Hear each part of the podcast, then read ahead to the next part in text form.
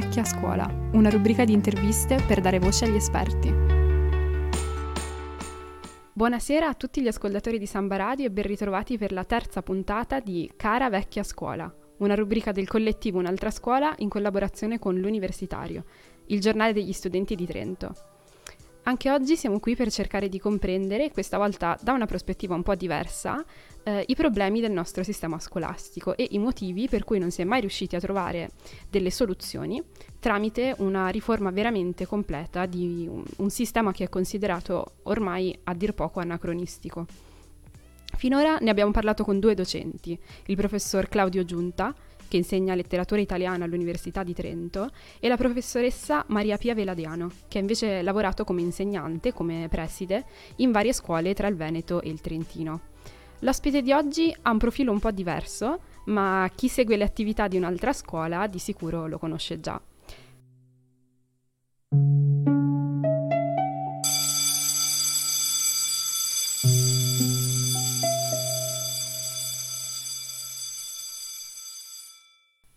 Siamo in collegamento infatti con Riccardo Mazzeo, editor storico della Ericsson, traduttore e autore di numerosi libri anche a quattro mani con importanti filosofi e sociologi. Tra questi a me ovviamente preme eh, ricordare in particolare Zygmunt Bauman per il libro Conversazioni sull'educazione, del quale abbiamo parlato con Riccardo in una diretta Instagram la scorsa primavera, che eh, chi ci segue come dicevo forse ricorderà e oggi affrontiamo invece un argomento che va un po' più nello specifico sul tema della scuola e che ci permette di guardarlo da una prospettiva diversa, quindi grazie all'ormai lunga esperienza di Riccardo Mazzeo con il tema dell'educazione e con la pubblicistica scolastica naturalmente. Quindi intanto Riccardo ti do il benvenuto e ti ringrazio di essere con noi. Grazie a te Elisa. Ecco, allora Oggi direi che spazieremo abbastanza con eh, le tematiche che si possono trattare, però vorrei partire proprio dal punto centrale, come sempre, ovvero mm, gli ostacoli a fare delle vere riforme su questo sistema scolastico. E in questo rientra una dinamica di cui abbiamo già parlato, ecco, eh, come meccanismo della nostra politica, ovvero quello della rincorsa al consenso, ma che in realtà si ripercuote eh, anche su altri attori e settori della società che sono coinvolti nella scuola. Ce ne vuoi parlare? Sì, sono numerosi gli autori che eh, si sono occupati eh, di, questo, di, questa innovazione, di questa modificazione eh, quasi genetica della, della, società in cui viviamo e della scuola che chiaramente ne è parte rilevante. E, ma secondo me il testo più significativo in proposito è quello di Gilles Poveschi, eh, grande filosofo, un grande sociologo più che filosofo, ma anche filosofo francese, e con il suo ultimo libro eh, Piacere colpire la società della seduzione. Ecco, Lipoveschi è, mh, non mi trova eh, totalmente concorde nelle, nelle, sue formulazioni perché eh, lui eh, tende a prendersela un po' anche con eh, alcune mh, realtà che per me conservano una dimensione di sacralità come la scuola di Francoforte. Però è una persona estremamente intelligente, infatti nel suo libro eh, poi ne abbiamo parlato, quando, eh, quando menzionava Hartmut Rosa, che secondo me è il filosofo tedesco più interessante insieme a Byung-Chul Han, ecco lui eh, nei confronti di Rosa, che è l'ultimo discendente della scuola di Francoforte, manifestava poi rispetto. Ecco, quindi eh, la ricerca del consenso dipende oggettivamente da eh, meccanismi seduttivi che vengono posti in essere, eh, vengono posti in essere un po' in tutte, le, in tutte le sfere della società in cui viviamo. Ecco perché comunque è ovvio che la seduzione, eh, un po' come il potere in Foucault, eh, non è semplicemente eh, qualcosa di effimero, di immorale, eh, di superfluo. Eh, la seduzione è un sistema di produzione, un macchinario produttivo e noi ci rendiamo conto, possiamo renderci conto di questo se, eh, se riflettiamo semplicemente sulla seduzione primigenia, quella che dà il via alla vita emotiva e alla vita poi sociale e anche produttiva degli esseri umani. La seduzione primigenia è quella posta in essere dalla madre. Ecco, da lì, eh, da lì si, eh, si, dipana un, un processo di, eh, di, acquisizione di consenso che eh, non è appunto peregrino, nel senso che è necessario proprio alla vita, alla nostra vita. Senza la seduzione noi saremmo amorfi, saremmo dei, come i cloni di Michel Houellebecq ne, nella possibilità di un'isola. Cioè noi abbiamo bisogno di sedurre e di essere sedotti e la seduzione è, può essere considerata un fenomeno mh, proprio per la sua espansione odierna, eh, un fenomeno plurale, multidimensionale, poliformico e adesso i suoi dispositivi tendono a essere eh, sempre di più extra erotici. Eh, noi abbiamo il nostro Massimo Recalcati che ha scritto un libro sull'erotica dell'insegnamento e, ed è, insomma, è, è sano e, ha senso quello, quello, che lui scrive, però eh, la seduzione si manifesta anche in termini appunto che vanno al di là della, dell'erotica propriamente detta. Quindi diciamo che il, il meccanismo della seduzione, eh, che abbiamo capito, è comunque un meccanismo naturale no? dell'essere umano e anche necessario a, alla vita, necessario a, ad appassionarsi, quindi parlando strettamente della scuola, a far appassionare per esempio i, i ragazzi, gli studenti ad una materia, è chiaro che... Um, sì, in questo tu intendi che possa rientrare la seduzione nella scuola, cioè nel,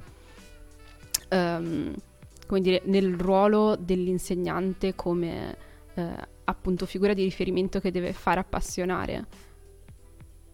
Bah, sì, e che peraltro non è, eh, non è, qualcosa di totalmente nuovo, insomma, già un secolo fa eh, Max Weber parlava delle comunità emotive, no? sì. determinate proprio dal carisma. E, e, e mm, il carisma è qualcosa che poi fa leva su traiettorie eh, che sono irrazionali, specificamente irrazionali, l'entusiasmo, il rapimento, l'adorazione, sostanzialmente la intensa attrazione che può crearsi tra il docente e il discente. E lui parlava di figure eh, di queste appunto comunità emotive, le figure erano quelle del profeta, dello sciamano, del saggio, del Salvatore.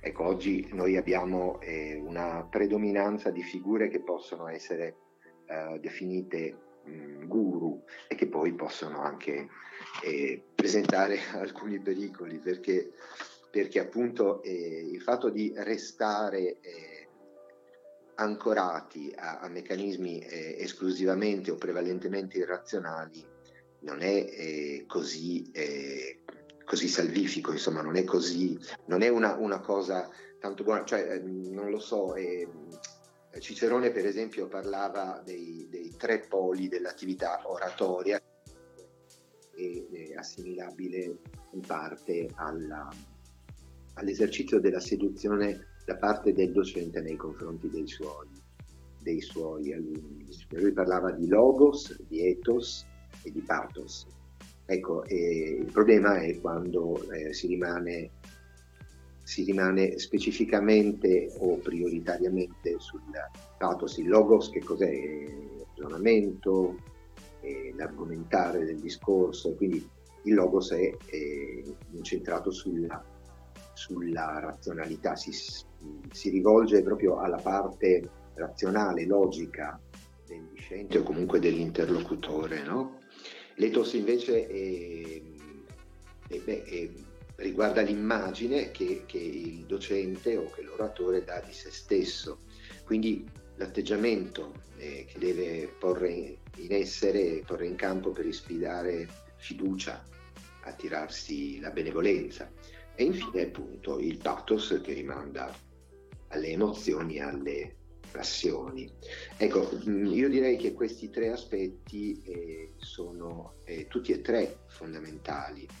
Eh, non so, ieri sera eh, riguardavo alla televisione un vecchio film di Alan Parker che mi era piaciuto molto, The Life of David Gale, dove c'è il mio attore preferito Kevin Spacey che impersonava un docente e, e invitava, e sembrava proprio una lezione per la scuola dei giorni nostri, invitava i suoi studenti eh, a non eh, limitarsi al perse- alla ricerca e al perseguimento del desiderio in senso fantasmatico, cioè diceva Lacan eh, spie- spiega che il desiderio e poi eh, una volta che viene realizzato il desiderio minuto poi eh, viene meno, nel senso che crolla e non si può inseguire sempre i fantasmi che a mano a mano che diventano realtà poi eh, si frantumano, si sbriciolano, non hanno più significato. Dobbiamo sempre tenere presente anche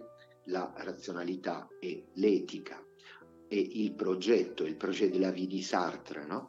Cioè non, non possiamo limitarci eh, all'effimero eh, del, del, perseguimento di, di, di godimenti eh, così eh, immediati e, e anche eh, davvero eh, inconsistenti nella, nella, loro realtà. Ed è questo un po' che sta facendo sbagliando in molti casi la scuola di oggigiorno. Comunque vabbè, poi magari ne parliamo. No, Dimmi sì. qualche altra cosa. no, certamente questo è un aspetto, direi forse l'aspetto fondamentale, cioè questa distinzione che, che mh, ponevi eh, tra appunto il piano del, del, pathos e del logos in qualche modo, no? che se la, la, seduzione nel senso dell'appassionare appunto i, eh, gli studenti da parte degli insegnanti si fermasse come purtroppo a volte si ferma a, al piano emotivo in qualche modo, senza coinvolgere l'aspetto fondamentale della, del pensiero, del pensiero critico anche, ehm, sì, si riproporrebbe semplicemente un meccanismo di seduzione che è proprio quello forse dal quale la scuola dovrebbe proteggere, che è quello che eh, si si presenta come uno dei maggiori pericoli del mondo, tra virgolette, esterno alla scuola, anche se poi sappiamo che eh, la scuola è mondo e viceversa, e quindi proprio lì sta, sta il maggiore pericolo, che è quello eh, di una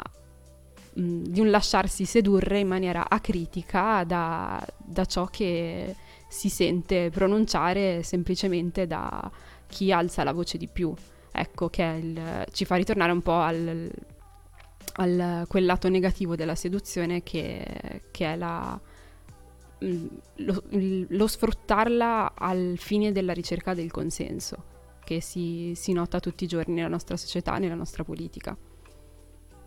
Sì, certo, senza, senza, denegare gli aspetti positivi e anzi, eh, come dicevamo all'inizio, essenziali del dispositivo della seduzione. Cioè, il punto è che non ci si può limitare esclusivamente a essi perché altrimenti si erode la, la possibilità di costruire una buona vita. Di, di, di, cioè, quindi in sostanza la seduzione è essenziale e al tempo stesso presenta dei pericoli. Si tratterebbe, eh, per quanto riguarda la scuola, ma anche mh, per gli altri aspetti della società, di trovare una sintesi. Cioè noi eh, non è che quando siamo passati dal linguaggio orale al linguaggio scritto, abbiamo, perché c'erano gravissime preoccupazioni in proposito, si pensava, beh, adesso eh, se si scrive si perde, il, si, si perde il bello, si perde l'essenziale, la trasmissione orale, il tono, la voce. Sì. Ecco, però poi abbiamo visto che queste due dimensioni possono coesistere e lo fanno tranquillamente. E lo stesso quando c'è stata insomma, Gutenberg, la stampa, cioè beh ma allora se non sono scritti a mano non, non, non parlano davvero, non sono significativi, non, non trasmettono la, la, la, verità profonda, eh, ma noi sappiamo invece che comunque eh, con la stampa invece si è avuta una diffusione della cultura che è stata infinitamente maggiore e, e secondo me lo stesso vale anche per, per internet, per le nuove mm. tecnologie.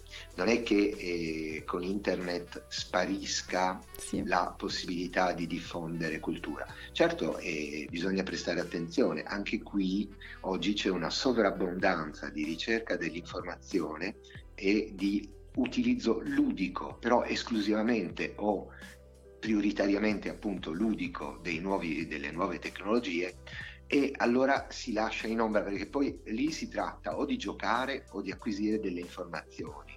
Nel web c'è di tutto ma non c'è tutto e soprattutto eh, manca proprio la figura dell'intercessore. Mm. Allora questo è molto grave, bisognerà pervenire a una sintesi, quindi noi non dovremmo buttare il bambino con l'acqua sporca, ma è che eh, la, la, possibilità di accedere alle informazioni in maniera istantanea, il fatto di poter disporre di una banca dati come quella eh, del web dove tu vai e verifichi davvero istantaneamente quale sia eh, l'opzione eh, preferibile oppure l'unica giusta, è chiaro che è un vantaggio. Tuttavia eh, noi non, non, non, viviamo di mera eh, informazione, l'informazione è anche, è anche, troppa, quella che ci arriva, che ci subissa, che ci sovrasta, che ci bombarda la mattina alla sera. Cioè noi non abbiamo bisogno solo di informazione, ma abbiamo bisogno di comunicazione, abbiamo bisogno di interscambio. C'è un sociologo francese, eh, era con noi al Festival della Sociologia di Narni, è una persona, una figura molto interessante, anche lì non è che io sia completamente d'accordo con lui, però si chiama Dominique Volton e ha scritto, lui ha scritto pure col Papa perché è molto simpatico, è molto intraprendente, è anche molto famoso, molto bravo e, e quindi mh, pesca in un sacco di ambiti diversi. Ma il suo libro più importante probabilmente è proprio è, un libro che si chiama Vive l'incommunication viva l'incomunicazione che non corrisponde alla, eh, alla mancanza di eh, all'incomunicabilità, è proprio un, un, termine che si è inventato lui, l'incomunicazione perché è ciò che co- consente la comunicazione, nel senso che noi siamo tutti diversi, quando parliamo ciascuno di noi intende la verità, intende le cose a modo suo. Se non ci fosse questa incomunicazione, ovvero la la, eh, lo scontro con qualche cosa eh, di diverso che poi implica la necessità di una negoziazione, di uno scambio con un pensiero diverso dal proprio, eh, altrimenti secondo lui si, si, giunge, e in effetti è così, alla accomunicazione, ovvero allo scontro aperto oppure alla tribalizzazione che noi vediamo eh, sul web, sui social oggigiorno, no? Bisogna trovare una sintesi nuova anche fra l'utilizzo dei mezzi eh, di comunicazione tecnologicamente più avanzati e la necessità però anche di, eh, di approfondimenti, di qualche cosa che non si può fare semplicemente giocando. No? in sostanza la, il problema, il problema della, della, permissività, della, del modernismo educativo, come lo hanno chiamato taluni, e questo problema era stato già posto in, posto in, risalto, non dipende tanto dal 68 quanto da, dalla individualizzazione della società in sostanza. E c'è un, um, un, autore, uno dei miei preferiti, che è Jonathan Franzen, che già nelle correzioni, che è un libro di vent'anni fa, metteva in risalto come eh, il fatto di eh, aderire a tutte le... Eh, a tutte le richieste, a tutti i capricci del bambino sia, eh, fosse, eh, fosse, stesse diventando sempre, sempre, più naturale, sempre più uh, diffuso.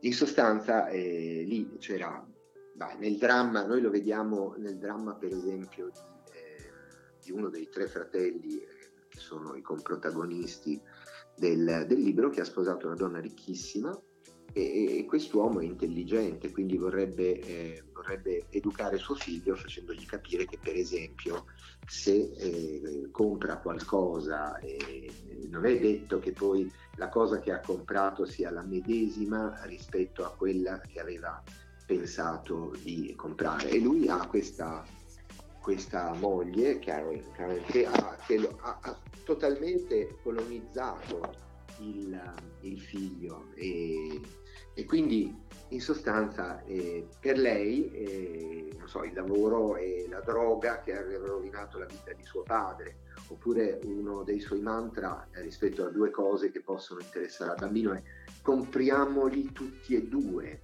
o ancora non c'è assolutamente nulla di utile nella sofferenza.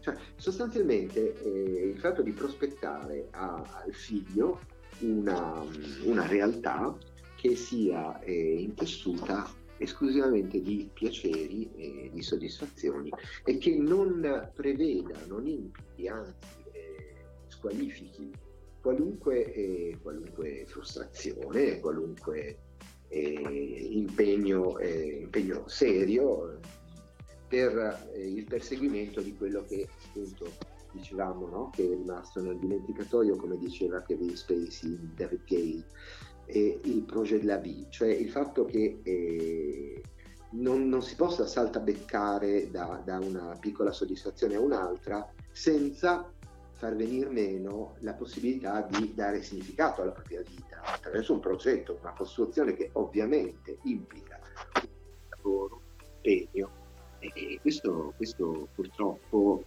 la scuola di oggi tende a trascurare. Ecco, allora eh, riprendendo un po' quest'ultimo spunto che ci hai dato, eh, volevo appunto concludere con eh, ehm, chiedendoti se forse ecco, una, una, uno dei insomma, tanti problemi che si aggirano attorno a questo tema è proprio eh, l'idea di educazione che oggi la nostra società si aspetta dalla scuola in qualche modo, ovviamente mh, soprattutto in riferimento a, ai genitori e al loro rapporto con gli insegnanti, mh, ma poi eh, cioè, il, il, quale implica una, una, mancanza di fiducia spesso che poi si, si replica su tutti i livelli del, della scuola, del sistema scolastico, tra eh, appunto non solo fra i, i genitori e gli insegnanti, eh, ma tra gli insegnanti e i presidi magari, tra il, il livello scolastico e quello della politica, insomma appunto questo meccanismo della, della sfiducia, un po' forse perché ognuno pensa di, di sapere meglio ormai qual è il, la cosa migliore per, per, questi bambini, per questi ragazzi, e un po' perché abbiamo perso fiducia nell'autorità in generale. Sì, sì, certo. Eh, anche in questo, secondo me, beh, tu sai che io sono come te appassionato di sì. letteratura, anche in questo eh, ci aiuta sempre con l'ultima, l'ultima, opera che, l'ultima opera, l'ultimo romanzo che ha scritto Jonathan Franzen. E, ci sono due spunti eh, significativi che, per il nostro discorso, secondo me, in quest'opera.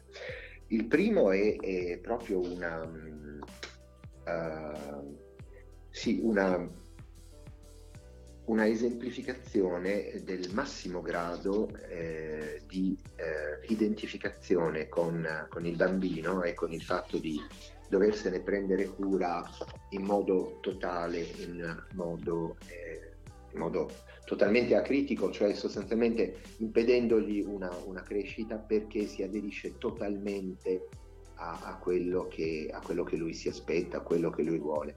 Ecco, c'è un personaggio, eh, Andreas, che poi è, è, è fondamentale nel, nell'opera. Questo, questo, libro è Purity, questo romanzo, si chiama così. Eh, tenere con pezzettino, perché secondo me eh, ti dà proprio la misura del, del massimo grado di eh, assoggettamento a un figlio. Mm-hmm, certo. Dice così, molto breve. L'infanzia di Andreas con la madre fu assolutamente fuori dall'ordinario. Lei gli permetteva tutto e in cambio esigeva solo che stesse sempre con lei. Gli chiedeva solo di essere contento di lei. Poi salta un pezzettino e dice, si ricordava che dormiva con la madre quando il padre non c'era si ricordava anche che il padre russava e che quel rumore lo spaventava quando cercava di entrare nel letto con loro. Ricordava la madre che si alzava e lo riportava nella sua stanza e si fermava con lui a dormire. A quanto pareva, era incapace di fare qualcosa che non le piacesse. Quando era capriccioso, sua madre si sedeva per terra e piangeva con lui. E se questo lo agitava ancora di più, si agitava di più anche lei, finché la comicità di quella finta sofferenza lo distraeva dalla propria sofferenza. Allora scoppiava a ridere e sua madre rideva con lui. Ecco, questo è chiaramente un caso limite, ma eh, ci ricorda tutti quei genitori che eh, continuano a sentirsi in colpa perché comunque nella società individualizzata in cui viviamo e poi la competizione è strenua e ci vogliono sempre più soldi e bisogna eh, sbattersi, darsi da fare, quindi ci si sente colpevoli nei confronti di un figlio e poi considera anche eh, il boom dei divorzi, delle, eh, delle, delle famiglie monogenitoriali che vengono a crearsi. Allora non so, una madre che è stata fuori tutto il giorno, dice porca miseria, questo bambino e, e anche senza papà ci sono solo io, come faccio a rimproverarlo? Sostanzialmente eh, i, i, figli, eh, cioè scusami, i genitori talvolta eh, si sentono in colpa se non riescono a viziare i propri figli. Sembra che sia, ecco, questo è profondamente sbagliato, ho capito l'autostima, tutte queste belle parole, però l'autostima non deve essere basata sul nulla. L'autostima non deve essere qualcosa di dato per scontato perché tu esisti, allora tu hai, devi avere una buona autostima. Tu la buona autostima te la conquisti anche con il duro lavoro. Poi è ovvio che l'educazione autoritaria eh, di una volta non certo. avrebbe alcun senso, aveva i suoi difetti anche marchiani, anche orribili se vogliamo, però non possiamo ridurre tutto alla seduzione e al gioco certo. e alla, alla rinuncia all'esercizio dell'autorità. In questo romanzo di Franzen, in Purity, ci sono almeno un paio di episodi in cui questo emerge molto chiaramente.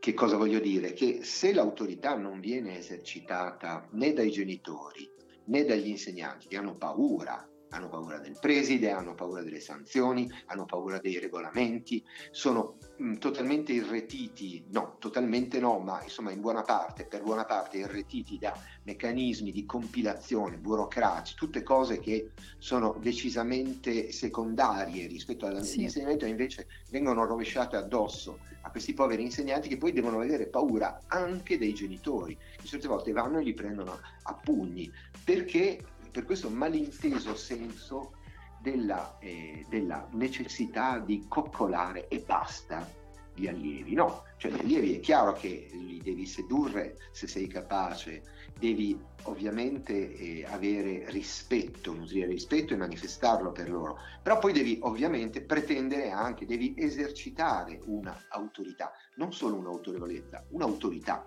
perché altrimenti in Purity per esempio sono due, due passaggi in cui Pip, la protagonista, eh, aveva, ha, manifesta una, un bisogno, una, una smania di obbedire a qualcuno quindi quando qualcuno le dà degli ordini, lei rimane folgorata, incantata, contenta eh, di poter obbedire a qualcuno. Se nessuno ti dice che cosa devi fare, ti dice che puoi solo giocare, poi va a finire che ti innamori di leader autoritari come, come, Putin o come Erdogan, che ne so, e, o come è successo recentemente, perché metà dell'America insomma, aveva votato per Donald Trump nel 2016. Cioè, eh, quindi queste figure che per il fatto di eh, esorbitare dal politically correct, che per carità è una cosa bellissima, eh, quello là però era un demonio che sparava, sparava tweet eh, di insulti a tutti, eh, personalizzati. Ecco, questa cosa piaceva, è piaciuta a una mm, congrua fetta di eh, statunitensi che lo hanno votato proprio perché eh, avevano comunque bisogno di qualcuno che esercitasse l'autorità. Noi non abbiamo parlato oggi, probabilmente il nostro tempo è, è finito, della politica, sì. no? Però eh, se tu consideri, se tu consideri come, come, questa trasformazione eh, appunto che, che, è avvenuta nell'ambito della, della politica, eh, che eh, ha perso totalmente la, l'autorevolezza, insomma, sostanzialmente laddove eh, la politica una volta consisteva nell'incarnazione di un modello di autorità è un modello rispettabile di autorità, cioè noi sappiamo che a partire dalla metà del XX secolo è, è nato, è venuto in auge lo stato spettacolo, la, la politica eh, della seduzione, la politica seduzione.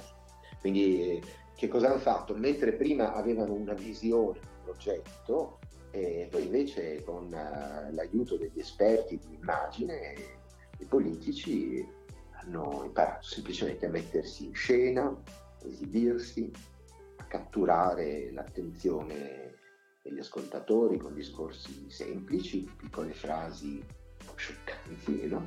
Questo elettorato trattato come, non lo so, come bambini da sedurre. In sostanza noi abbiamo bisogno di una solidarietà verticale. Abbiamo bisogno di figure significative che dicano adesso è così e io vi spiego perché, però facciamo come dico io, perché altrimenti vanno, vanno a, a, infilarsi nelle, nelle, nelle pieghe dei veri, dei veri, cattivi, dei veri dittatori, insomma, e, e rimangono affascinati da, certo. da, da, figure così. Sono carismatiche e sono anche dei boia, dei, dei, dei dittatori, delle persone abiette.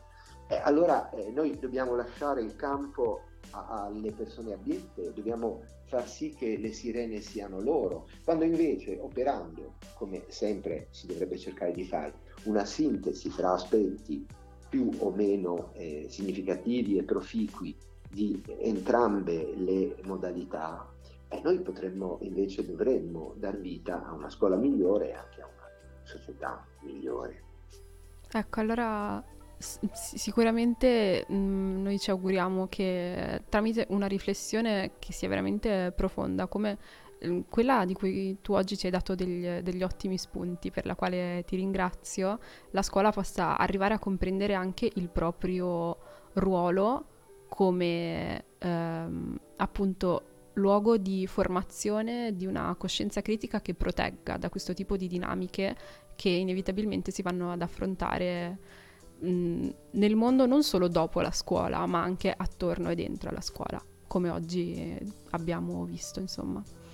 Bene, io con questo ti ringrazio molto per il tuo tempo, per eh, tutti questi spunti di riflessione davvero interessanti e anche di lettura. Spero che anche i nostri ascoltatori ne abbiano colti quanti ne ho colti io. Ce li segniamo, ce li segniamo tutti sicuramente.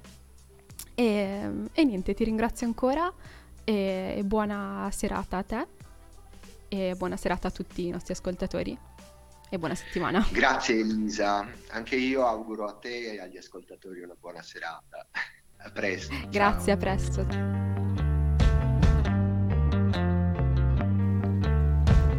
Cara vecchia scuola, una rubrica di interviste per dare voce agli esperti.